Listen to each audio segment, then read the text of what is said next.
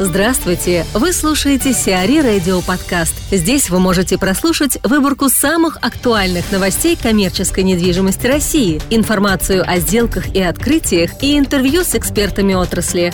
Чтобы прослушать полные выпуски программ, загрузите приложение CRE Radio в Apple Store или на Google Play. O1 Group Finance не выкупила облигации – у компании не оказалось достаточного количества средств на счете для выкупа бумаг на 13,9 миллиардов рублей. В дальнейшем держателям будут предложены варианты реструктуризации обязательств группы. Всего у группы 5 выпусков на 87 миллиардов рублей. Основным держателем облигаций является ФК «Открытие». Мария Шахнович, директор по маркетингу и продажам Самара Трансавто, рассказывает о нелегких буднях собственника складского комплекса. К нам приходят очень часто клиенты в ожидании, что будут очень дешевые ставки и хотят видеть 3500, там чуть ли не с НДС, на что мы говорим, нет, нету. Они говорят, а, даже в Москве есть. Мы говорим, ну, ребят, в Москве это миллион квадратных метров вакансий, а у нас ноль. Каждый хорош на своем месте. Нет, не думали выходить в другие регионы, развиваем как бы как раз свой объект. И, может быть, поэтому и крупные э, игроки не идут в Самару, потому что все-таки доля рынка, ну, когда уже там 220, а скоро будет 250 тысяч, то есть это уже, ну, серьезный, да, такой объект так как мы делаем, мы как бы строим, то есть нас так говорят, вы сумасшедший, кризис, куда вы строите? То есть мы за прошлый год там построили 35 тысяч, которые мы сдали Ашану, начинали строить спекулятивно. Потом начали строить 32 тысячи склад, причем на нас, не знаю, что нашло, у нас все корпуса серые, мы вдруг его сделали оранжевым цветом.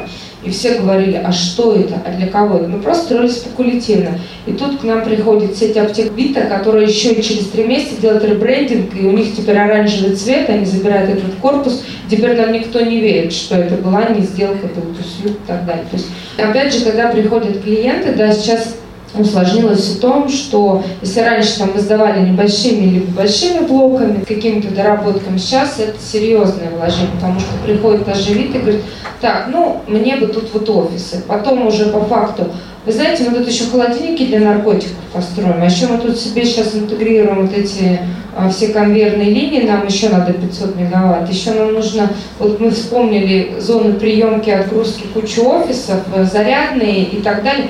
И как бы там сметы, ну, реально там 50 миллионов наворачиваются под строительство вот этой всей композиции, инфраструктуры внутри, потому что реально там площадь 25-30 тысяч персоналом, и совсем... Маша, поделись практикой. Вот эти все там адаптации, навороты, я не знаю, там на 50 миллионов и так далее, наверное, каждому довольно крупному девелоперу известно. Как вот вы, например, такие вещи передаете арендатору? Потому что очевидно, что эти инвестиции ну, ложатся так или иначе на плечи арендатора. Это его заказ, это его бизнес, да, это вы делаете под него. Ну нет, каждый арендатор крупный, естественно, старается делать. То есть вы нам даете смету, ага, смета там 50 миллионов, сейчас мы ее поделим на срок действия договора, вы там через 10 лет себе свои деньги вернете. Да, то есть, опять же, там, ну, это процесс длительных переговоров, что мы объясняем, ребят, мы должны взять в банке, да, эти 50 миллионов, то есть, как минимум еще инфляция, процентная ставка, то есть, мы должны тоже что-то с этого поиметь. То есть, это длительный-длительный процесс переговоров и нахождения какого-то компромисса, да, мы гибкие, мы где-то уступаем, где-то а, получаем за это лояльность клиентов, но это действительно тяжелый такой процесс переговоров. То есть, по сути, да, часть идет в счет аренды, кто-то из клиентов, мы говорим, пожалуйста, мы вот отдадим инфраструктуру, все по цене склада, стройте там офисы, которые есть в проекте, но стройте тогда сами, да. Они сразу быстро откатывают назад, говорят, ой, ваш склад, а мы тут начнем сейчас сюда тут деньги вкладывать. Все-таки откатываются к тому, что строим мы и через аренду себе компенсируем. Но вот в прошлом году нам пришлось серьезно изменить, э, в первую очередь, чтобы сделать инвестиции именно в инфраструктуру комплекса, потому что заходил Ашан, и у клиентов была паника, что Ашан своим потоком 300 фур, которые сейчас только да, при начальном этапе работы РЦ, заблокируют э, все въезды, подъезды, парковки. Мы построили им отдельный въезд, отдельную дорогу, отдельно перехватывающую парковку, грузовую, легковую. Все клиенты выдохнули и остались счастливы. То есть Ашан там у себя в котле варится отдельно, все другие. Потом нам пришлось то же самое построить отдельное здание для деловых линий, чтобы локализовать их поток клиентов, которые стали расползаться и ездить по всему комплексу. Строим дороги, строим большие парковки, вынесли отдельно легковую парковку. Именно в расширение в инфраструктуру, то есть комплекс растет, но неизменно растет э, хаос, да, и этим хаосом девелоперу нужно управлять. А чтобы управлять хаосом, это ну, большие инвестиции именно в инфраструктуру, как реально коллеги говорят, в теплые туалеты. То есть мы вот построили реально теплые, хорошие туалеты. Причем над нами смеялся директор по логистике. Он говорит, почему маш раковины и батареи не на цепи? Я говорю, ну тут же люди все-таки будут ходить в туалет. И когда следующий день он мне говорит, пойдем, он меня завел, там реально было вырвано все. То есть водители фур вырвали все вот эти раковины. Все Вспоминаются эти знаковые чаши Генуи, которые Дикси устанавливает во всех своих э, У нас такие задания, да? деловые линии тоже сказали, только чаши Гена. И мы, но мы все равно каждому клиенту мы стараемся делать что-то вот красивое, какое-то дизайнерское решение. Но представьте, в этот в первый же день начала работы склада и складского оператора, да, в первый же день в женском туалете выломали три инсталляции. Вот как, да, вот. То есть, ну, Поэтому вы понимаете, да, это как процесс работы еще эксплуатационной службы, да. То есть когда ты начинаешь делать какие-то вот эти мультиформаты, это всегда предполагает большое количество персонала, и, конечно, это такой хаос, который ты должен систематизировать. У нас, например, мы очень еще боремся с курением. Покрашенный, свежепокрашенный фасад, да, цоколь, хабарики тушат. Мы говорим, вот курилки сделали боль, боль, да, да, да, ну потому что это купленная финская краска, чтобы она не облуплялась ничего там на 7 миллионов, да, старательная работа там службы эксплуатации, а потом стоят, курят там, не задумываясь, и тушат вот эти сигареты. И Соответственно, мы просто провели субботник, то есть мы написали всем письма и в приказном порядке после смены заставили всех клиентов выходить и отмывать эти фасады.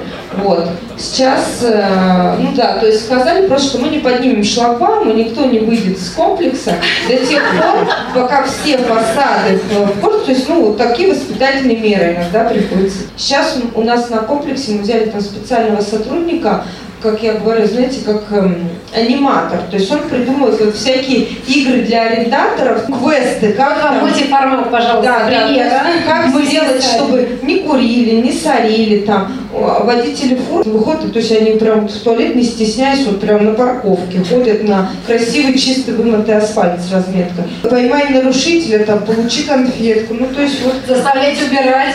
Да, то есть мы вот фактически, да, то есть уже, мне кажется, на столике скоро, знаете, если мы там туалет стоит, сейчас берем пакеты, знаете, вот как в Европе для собак, вот вешают с собаками, гуляют, ну, потому что уже реально вот голь на выдумку хитра, и когда у тебя там у каждого клиента по 350-400 человек, ну, то есть вот у нас сейчас на комплексе 3,5 тысячи людей, да, только вот сотрудников, поэтому приходится креативить. Сергей Гипш отходит от управления Night Frank.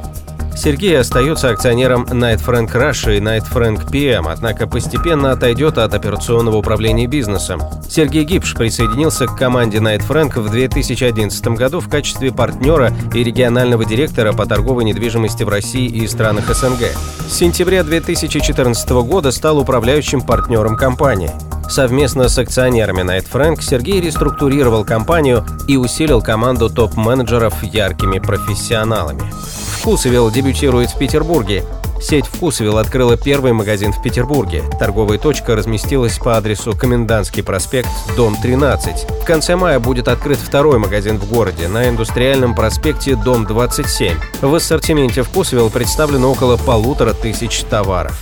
Культовый Плаза Отель вновь поменял хозяина. Знаменитый нью-йоркский отель «Плаза» у Центрального парка на площади Грант Арми Плаза, приравненный к национальным историческим памятникам США, продан за 600 миллионов долларов.